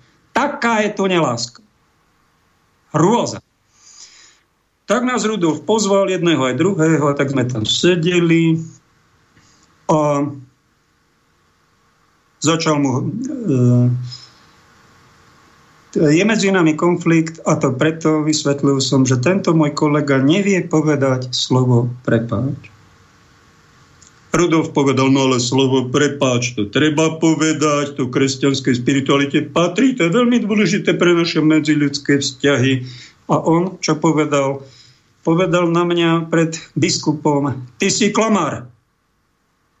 Ja slovo prepáč povedať viem.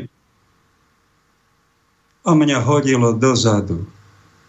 Som bol už, to som bol už kiakom omráčený tak ty si není len, ty si není len sociopat, ale však ty si chrapu.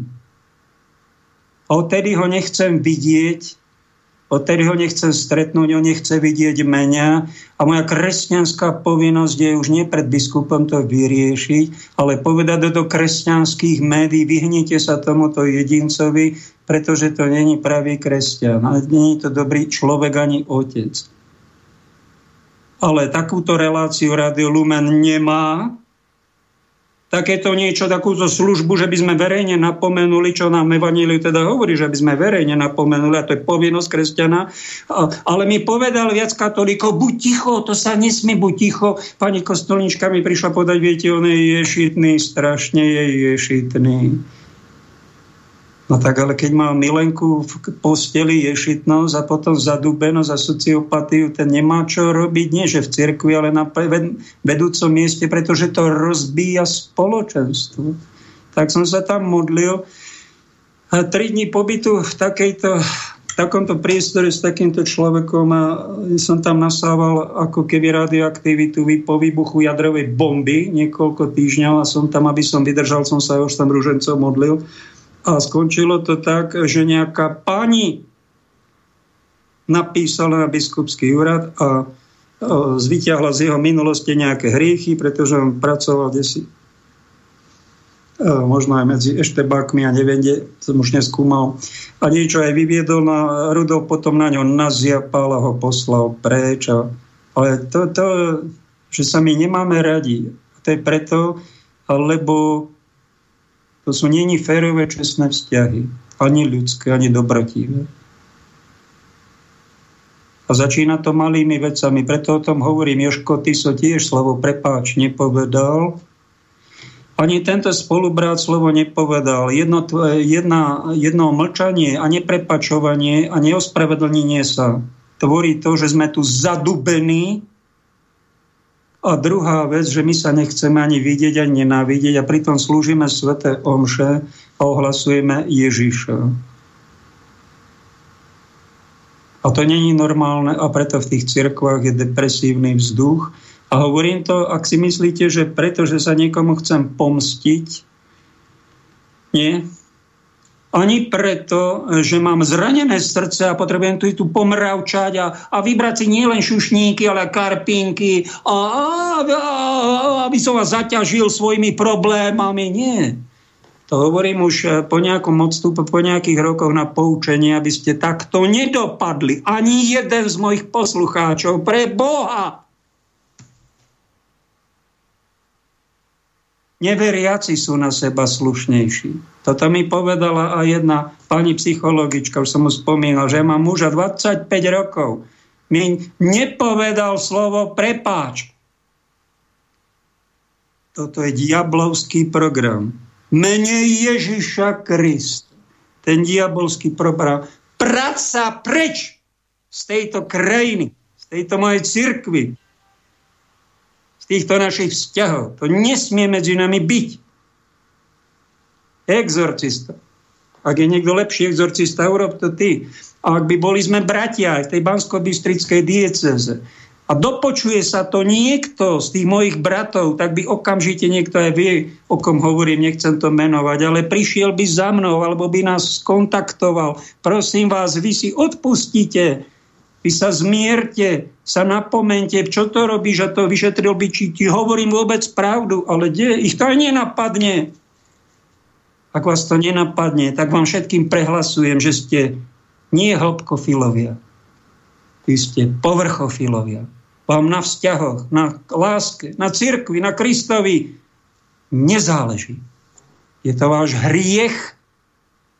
Tohto hriechu sa zrieknite, viac ho nepáchajte a urobte všetko preto, aby sa veci, ktoré... Pretože my máme kopu rečí o milosrdenstve,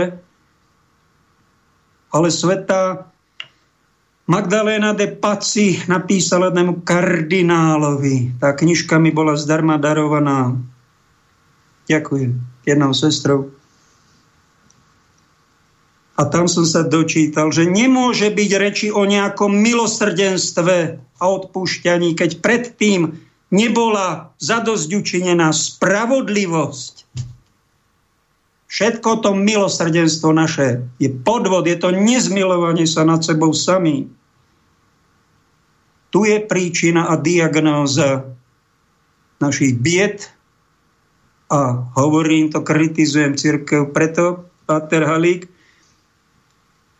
má jednu z krásnych vied, hoci není Páter, není v kláštore, ale takú, takú prezivku má, má jednu peknú vec, že kritizujem církev, pretože ho milujem. To je veta veľmi krásna, tejto sa treba držať, pretože tu nejde len o nás ako osoby. Však my sme teda my máme dočinia niečo s Ježišom. S jeho láskou, jeho dielom Božím, za ktoré on sa vytrpel, natrpel. A taký verný bol, to, takú, taký obrovský masaker musel prežiť. A prečo my zažívame tieto horory o svojich vzťahoch, cirkvi, o svojej rodine, že čo sa milovali dvaja, už sa nenávidia, nechcú sa ani vidieť, sa rozviedli, majú deti a my máme duchovné deti svätého farnosti, máme niečo za sebou a my sa takisto nechceme vidieť. To je horor. A to je len preto, lebo nežijeme hĺbkovú spiritualitu. Nie sme reálni, normálni. Sme príliš svetí. Sme príliš milosrdní. Sme príliš cirkevní, ale, ale nie, sme, nie sme normálne dobrí ľudskí. Tak robme s tým niečo, keď ešte máme čas lebo toto na poslednom súde sa prevalí a niekto sa bude strašne hambiť. Ja sa hambiť nechcem a robím, čo sa mi dá a také niečo, takúto spiritualitu vám aj odporúčam. Dáme pauzu. Hello darkness, my old friend I've come to talk with you again Because a vision softly creeping left its seeds while I was sleeping. That was planted in my brain still remains within the sound of silence. In restless dreams I walked alone.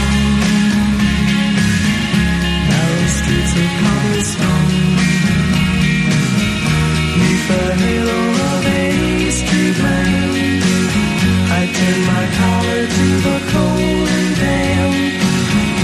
When my eyes were stared by the flash of a neon light, the night and touch the sound of silence. And in the naked light I saw ten thousand people,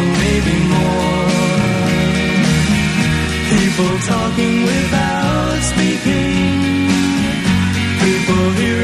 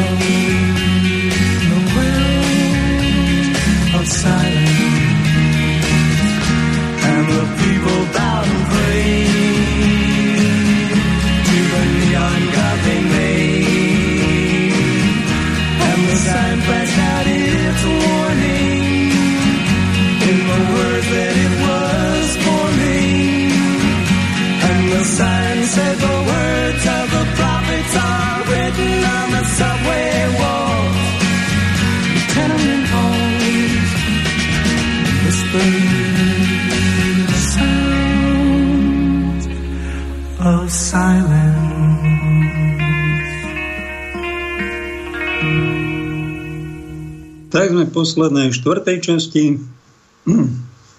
Pozval som jeden z poslucháčov z Orjavy, že potrebuje generálnu svetú spoveď. Viete, čo to je? To je nielen vyspovedanie sa od poslednej spovedi, čo som mal nejaké chyby, hriechy, ale z celého života. A keď si to niekto takto zváži a potrebuje sa vyznať a upratať si, však to je znakom toho, že má sebaúctu. Pretože väčšina ľudí na tieto spovede, ani generálne spovede nechodí, to ignoruje a myslia si, že touto sviatosnou anorexiou si nejako pomôžu a sa tak vyhľadujú chudáci na duchu, že potom ani nevedia, prečo strašne veľa informácií hľadajú, strašne veľa vecí okolo seba hrabú, strašne sa trasú, čo bude okolo a boja sa o svoje tela a riešia geopolitiku, e, a zahádzaní sú kadečím, pretože sú anorektici. V intimnej oblasti duchovnej to tam nemajú upratané. Tak pekne, ak máš nejaký bordel, hlavne teraz sa mužom prihovára, my sme totiž milovníci bordelu, bordelári sme, ako jedna poslucháčka mi povedala, že má nejaký domček, tak som tam koho si navštívil a tam nebol ten človek a zadné dvere boli otvorené, tak som tam nakúkol, bože, taký bordel, ona zhrozená. Čo, komu sme to dali do prenájmu? Tento náš rodný dom a taký neporiadok, v ňom otvorené okna, pošta nevybratá. Niekoľky pol roka. Ako sa to staráš, človeče, o ten podnájom? Tých ľudí, ako si to vážiš, to tragédia, to ešte tá malá tragédia, ale veľká, že my máme v prenajme aj, aj telo, ktoré máme. A to telo nepatrí nám. To je náš dom, v ktorom býva naša duša, dočasný. To telo má byť premenené, oslavené. My nereinkarnujeme a nechceme nové tela z novej matky, ale toto naše telo, to sa treba starať ako Boží chrám a dať ho do rúk Božích a raz to telo bude či vychvátené, či vzkriesené, bude pretvorené. Že takto to bolo s Ježišom. To je dosť podstatná informácia a treba sa o to starať. A vo svojom tele najprv, v svojich veciach okolo, potom na svoje najhlbšie vnútre sa treba starať napríklad aj to generálnou svetou spovedou. Ak si to neabsolvoval, nájdi si na to čas. Alebo ma pozval druhý poslucháč. Tu do Tatier na nedeľu Božieho milosrdenstva, čiže teraz a o pol dvanástej v starom Smokovci pri podľa Naukov ako ide na hrebienok lanovka pozemná, tak je taký starý kostolík, teraz sú tam omše už minimálne, ide sa reštaurovať, renovovať a vedľa toho kostolíka dreveného starého pod tou lanovkou je taký prístrešok, v ktorom vám sedel svätý pápež Jan Pavol II, keď bol tu v 95. roku na Slieskom dome a išiel sa nadýchať tatranského vzduchu, ktorý on miloval či z polskej, či našej strany a prehlásil, že Tatry vysoké nás nám pomáhajú prísť bližšie k nebu.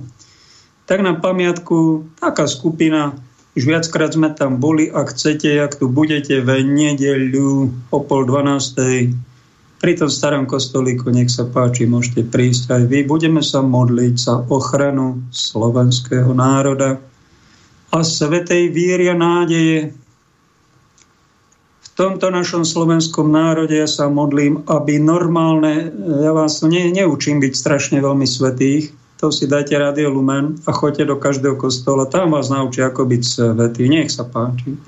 Ja som není proti tomu, len zistím, že tej svetosti aj tých božných rečí, aj toho milosrdenstva máme strašne veľa. A čo tu chýba ako sole v tom zakliatom kráľovstve slovenskom je normálnosť, ľudskosť, normálna dobrota, spravodlivosť.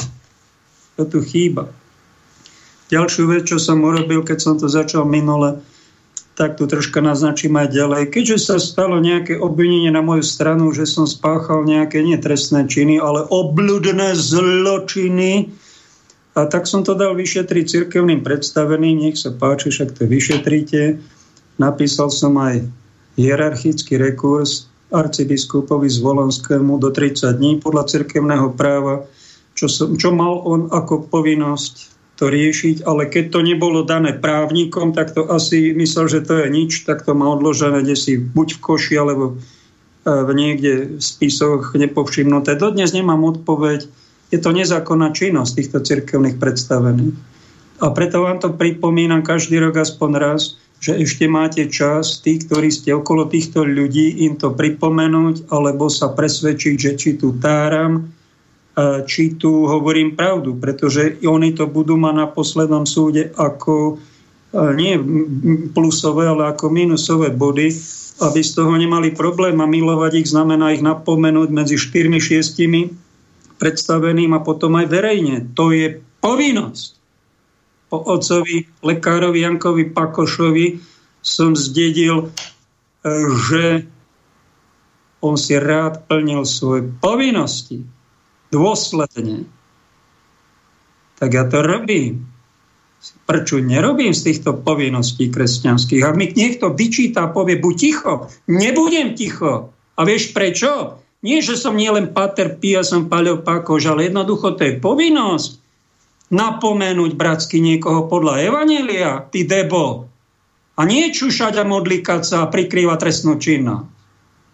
Tak keď to nevyrieši církev, tak mi povedal jeden kňaz, nedávno, aj som to urobil pred 9 rokmi, no dať to orgánom činným trestnom konaní. Však to je trestný čin nepravdy. Paragraf či zákon 373 za to je dva roky basy tej preslečnú, ktorá takto napadne nejakého klerika. Ja som si to nevymyslel, ja netúžim, aby išla do basy, ale moja povinnosť bola to dať tam ako trestné oznámenia. Prišlo mi, nič sa vám nestalo, skutok není trestným činom. A nie len mene, ja som zistil, že to na 80% trestných oznámení prichádza, že skutok sa nestal, skutok není trestným činom a vy si myslíte, že to akože ste to vyriešili. No oni majú také ospravedlnenie, väznice sú plné, nebudeme tam ďalších povedať, čo nejaké klebety a to z nich, to si vyriešte v cirkvi. No prepáčte, to je trestný čin nepravdy, ja mne zničil niekto život tým. Ja som tu označený, že som tu zločinec. Všetci vedia, že ja som obluda, že som spáchal stovky trestných činov. A keď sa ja spýtam, prosím vás, ja som obyčajný človek a mám nejaké práva, mi teda trestný čin nejaký dokázať pred súdom, alebo pred policiou, tak vy čo robíte? Vy vypúšťate svoj bioplyn do, do, tej, do toho kresla a takto si vyriešite problém, alebo kde si sa skovávate v kadi budka, nevidíte nič, len tú bielu zástavkou tam mávate na veriaci. To je vaša pastorácia moderná. No prepáčte, ja mám povinnosť vám povedať, aj verejne vás napomenúť, aj opakovane, dokým ma to ešte bude baviť, už ma to nebaví, že budete za to zodpovední aj za tie prikrývanie trestnej činnosti. To nie sú srandy.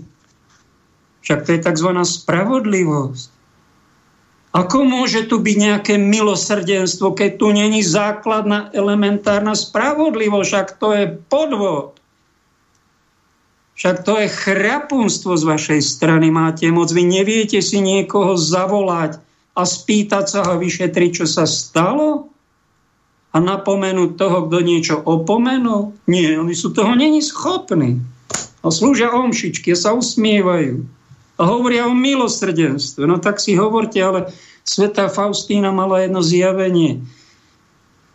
že videla lajkov, to sú títo, ktorých spomínam, aj medzi policajtami, hlavne medzi prokurátormi, lebo aj policajti niekedy vyšetria, poctivo si urobia svoju robotu, dajú to prokuratúra, tam niekto to prikrie a povie toho, čo spáchal trestnú činnosť, treba prepustiť. On neurobil nič proti budete za tieto trestné činy zodpovední. Všetky tie sadzby, ktoré sú v našich zákonoch, ja som si ich nevymyslel, si odsedíte vy v kozmickej base. Boli ste nemilosrdní vo svojich funkciách, dobre platených funkciách a týmto občanom. Preto mi to dali asi zažiť, ja som to nevedel. Aby som sa do toho trocha nakúkol, a aby som napomenul tých, ktorí takéto veci robia. Pretože jeden kňaz, Janko Váňo, bol v Budči. Ten mi povedal raz, som tam bol vedľa v Trni, vedľa kolegovia sme boli, občas sme sa navštívili, ja som už na tom poslednom súde bol. Ale to nebudú žarty. A mal tak uprataný svoj dvor, ako málo kto tam neboli pohodené nejaké vetvičky zbytočné. Tak sa snažil, a pretože niečo takéto zažil. A vy si myslíte, že trestná činnosť o zabitie niekomu dobrého mena a cti a kniažstva, zničenie človeka, že to je nič? To ako keby ste povedali, tá, tá znasilnená kvieta fialová, to je nič podľa vás. Nič. Však. Celý život mala zničený. Chudera. I dvaja blázni ho znásilnili s revolverom, ruský vojaci. Strašné niečo. Keby to niekto e, tam bol ešte potrestaný, že, ale pri Anke Kolesárovej nejaké hovedo sa na ňu vrhlo, ani to nikto nevyšetrí. A keď ta, takéto veci nevyšetrujú, to vás niekde počká. Robte za to pokánie, kým máte čas. Ak má náhodou niekto z prokurátorov počúva, pretože ste medzi spoločnosti ste prví, dajte pozor aby ste neboli ne, medzi poslednými, keď vám niekto našie nevyšetrenú trestnú činnosť a takéto vypúšťanie bioplynov do svojej bubliny a potom ich kontemplujete a úplne stratíte vedomie, ako keby ste šňupali kokain. A sú potom mimo reality a mimo etiky. A takto to chce zlý, aby sme si takto nivočili vlastné duše. Čo vám prečítam z Evanília podľa jednej svetej sestry Anny Kataríny Emerichovej, to je kanonické evanílium, uznané svetou cirkvou, nie medzi tými štyrmi, ale je blahoslavená a jej zjavenia sú vo veľkej úste. Ja by som poboskal tak, ako som poboskal denník sestričky Faustíny. Keď som čítal jej svedectvo, tak som poboskal aj toto, ale ešte k tej Faustíne tam hovorí o tom, že videla lajkov niektorých kňazov a biskupov, ako bičujú Ježiša a ten stonal. Aj to by ste sa dočítali. Deníčku svätej Faustíny, ktorá nám hovorila o Božom milosrdenstve, ak rozmýšľame kde, sú, kde, kde biskupy, kňazi aj lajci bičujú Ježiša? Však oni ho uctievajú, oni ho v svetosti oltárnej príjmajú, no ale ak ho príjmajú niehodne, ak niekto ich prosí o vyslúženie spravodlivosti a oni ho roky ignorujú, to je možno to bičovanie. A to sú aj slovenskí občania, medzi mnohí aj kresťania, aj Kristus trpiaci v nich, ktorí cítia a nemajú rešpekt voči prezidentke, pretože tá sa zastane nejakých prenasledovaných Číňanov a Bielorusku, ako sa pošľapávajú ľudské práva. A teraz na Ukrajine sláva Ukrajine, ona, ona sa venuje geopolitické a ostatným národom, a zastav, ale ona sa nevenuje slovenským ľuďom trpiacim a bičovaným orgánmi čizným trestnom konaní. Alebo že tu není základná výbava pre slovenského občana, že sa tu zdražuje že sa tu znetvoruje kopu ľudí. Že tu je, sa tu strašne plitvá. Sa tu pod to, to už nenapadne. No tak to je podstatná chyba. A najstrašnejšia je, že Páter Halík alebo pán arcibiskup Bezák, ktorí ho požehnali krížik, jej dali na čelohu, vôbec nekarhajú. Ako keby sme čušali, však to, to je zodpovednosť, chlapci. ak ma počúvate, tak však ju napomente, keď ste sa aj teda začali ujímali, to je pekné od vás, že je to spirituálna žena, ale no však ona robia nejaké chyby a keď je vážna chyba, tak niečo aj niečo aj napomeňme, no ale keď my sme v takom stave, že sme takí povrchofilovia, že myslíme si, že Ukrajinci sú tí najväčší chudáci, e, sú, ale preto, lebo je tam tá vláda dosadu, dosadená, zaplatená, podplatená kokainom, nejako manipulovaná a ničí tam voči Rusku je to umelo vyvolané. Vy to nevidíte, tú hlbšiu súvislosť, čo sa tam deje 8 rokov, tých zabitých Rusov? Vy si myslíte, že e, Putin je taký idiot, že nemá nič v 70. roku svojho života, nič iné, len sa trasie, aby obsadil nejaké vedľajšie územie a pozemky tam, ktoré on vôbec nepotrebuje. Taký debil není. Horí nám všetkým podzadkom, ak ste si nevšimli. Tam sa vyhráža kto si jadrovými zbraňami. Arcibiskup Vigano, diplomat svetového rangu, povedal, že bere asi kokain. To nie je normálne, čo robí takú samovražednú geopolitiku a vyzýva, poďte Európa, poďte, vrhnite sa na Rusko, poďte nám pomôcť, dajte nám zbranie. To je normálne, čo vy robíte? Chcete zapojiť celú Európu do jadrovej vojny? Strašne túžite po holokauste ľudstva? A ste vy geopoliticky príčetní? Nie ste. Niečo so sebou robte, Bože. Prečítame niečo krajšie, to sú hrôzy, čo spomínam. Aj tie musím. Keby som o nich mlčal, tak by som mal na nich podiel. Nechcem mať s nimi podiel. Chcem sa s nimi slušne rozlúčiť. Čestne, som slušný človek. Anna Katarína píše, vo svojich zjaveniach pred 200 rokmi dostala toto. V tú noc som videla vo veľkej žiare Ježišovu dušu medzi dvoma bojovnými anielmi. Neboli to anieli v kňažských rúchach, ktorí adorovali pri jeho tele Božom hrobe. Okolo neho bolo množstvo žiarivých postáv. Svetá Ježišova duša zostúpila do hrobky a splynula so svetým telom, ktoré sa hneď začalo hýbať. Žiarivé pánovo telo vyšlo z obalu z bočnej strany, ako by vyšlo z rany v boku. Pripomenulo mi to Evu, ktorá vyšla z Adamovho boku. Hrobku zaplavovalo žiarivé nebeské svetlo v tej chvíli som videla vychádzať z hĺbky pod podstavcom netvora s chvostom hada. Zlostne obracal k pánovi dračiu hlavu, okrem ktorej mal, ako si spomínam, aj ľudskú hlavu. Skriesený spasiteľ držal v ruke tenkú bielu paličku, na konci ktorej bola malá zástavka. Ježiš pošliapal dračiu hlavu a paličkou tri razy bodol netvora do chvosta. Pri každej rane sa netvor stiahol a napokon spadol naspäť do priepasti. Len ľudská hlava sa naďalej pozerala hore. Podobného hada som videla pri Ježišovom počatí. Pripomínal mi hada z raja, no tento dvojhlavý bol ešte odpornejší. V obraze draka s rozšliapanou hlavou sa ukázalo víťazstvo Krista nad smrťou. Ježišov hrob som už nevidela. Myslím, že tento obraz sa vzťahuje na známe proroctvo, ktoré hovorí potomstvo ženy pošliape hlavu hada. Keď Ježiš porazil tohto netvora, vzniesol sa v žiare cez skalu. Zem sa zatriasla, z neba ako blesk zletel aniel, odvalil kameň spred vchodu do hrobu a posadil sa ne. Strážcov zachvátil strach a popadali na zem ako mŕtvi. Dojatý Kasius tiež spadol, ale rýchlo sa vzpamätal. Podišiel k hrobke, odchýlil dvere a vidiac prázdne plachty odišiel, aby podal Pilátovi správu.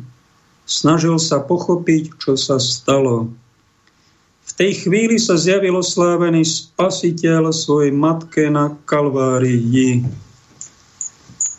Predstavte si, toto vôbec nemáme v štyroch evaníliách, že sa zjavil tam je Márii Magdaléne. Toto je nejaké tajné, že to Pana Mária zamlčala. Zo skromnosti asi. Jej rucho vialo vo a ligotalo sa ako v slnečných lúčoch. Pane Mári ukázal svoje rany, boli veľké a dal sa do nich vložiť prst. Prenikavo žiarili, lúče svetla vychádzali zo stredu rúk až ku koncom prstov. Okraje týchto rán tvorili čiary troch rovnakých trojholníkov, ktoré sa navzájem dotýkali v strede kruhu. Duše pravcov sa pred Božou matkou uklonili, keď pána Mária padla na kolená, aby mu poboskala nohy, chytili ju za ruku, zdvihol ju a zmizol. Videla som, že nad Jeruzalémom sa príždi, pri hrobke blikotali lampáše, bol to úsvit skriesenia.